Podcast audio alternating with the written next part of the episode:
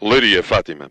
Foram apreendidas mais de 30 mil doses individuais de rubessadinhos do Dr. Baiar e as autoridades salientam a cooperação Já não há droga como deve Brigadas ser. Estupefacientes, No tempo da Dona Urraca, era uma maravilha. Nos os despedimentos em que havia Bombeiros,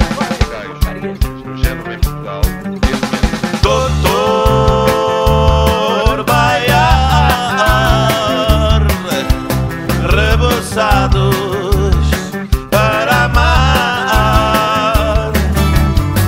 Para amar em qualquer lugar Amar na terra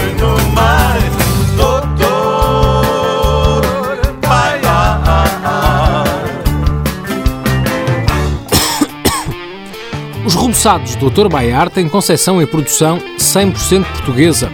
Foram criados em 1949 por Álvaro Justino Matias, que nasceu em Valdemula e que obteve a receita do Dr. Baiar, um médico francês exilado em Lisboa durante a Segunda Guerra Mundial.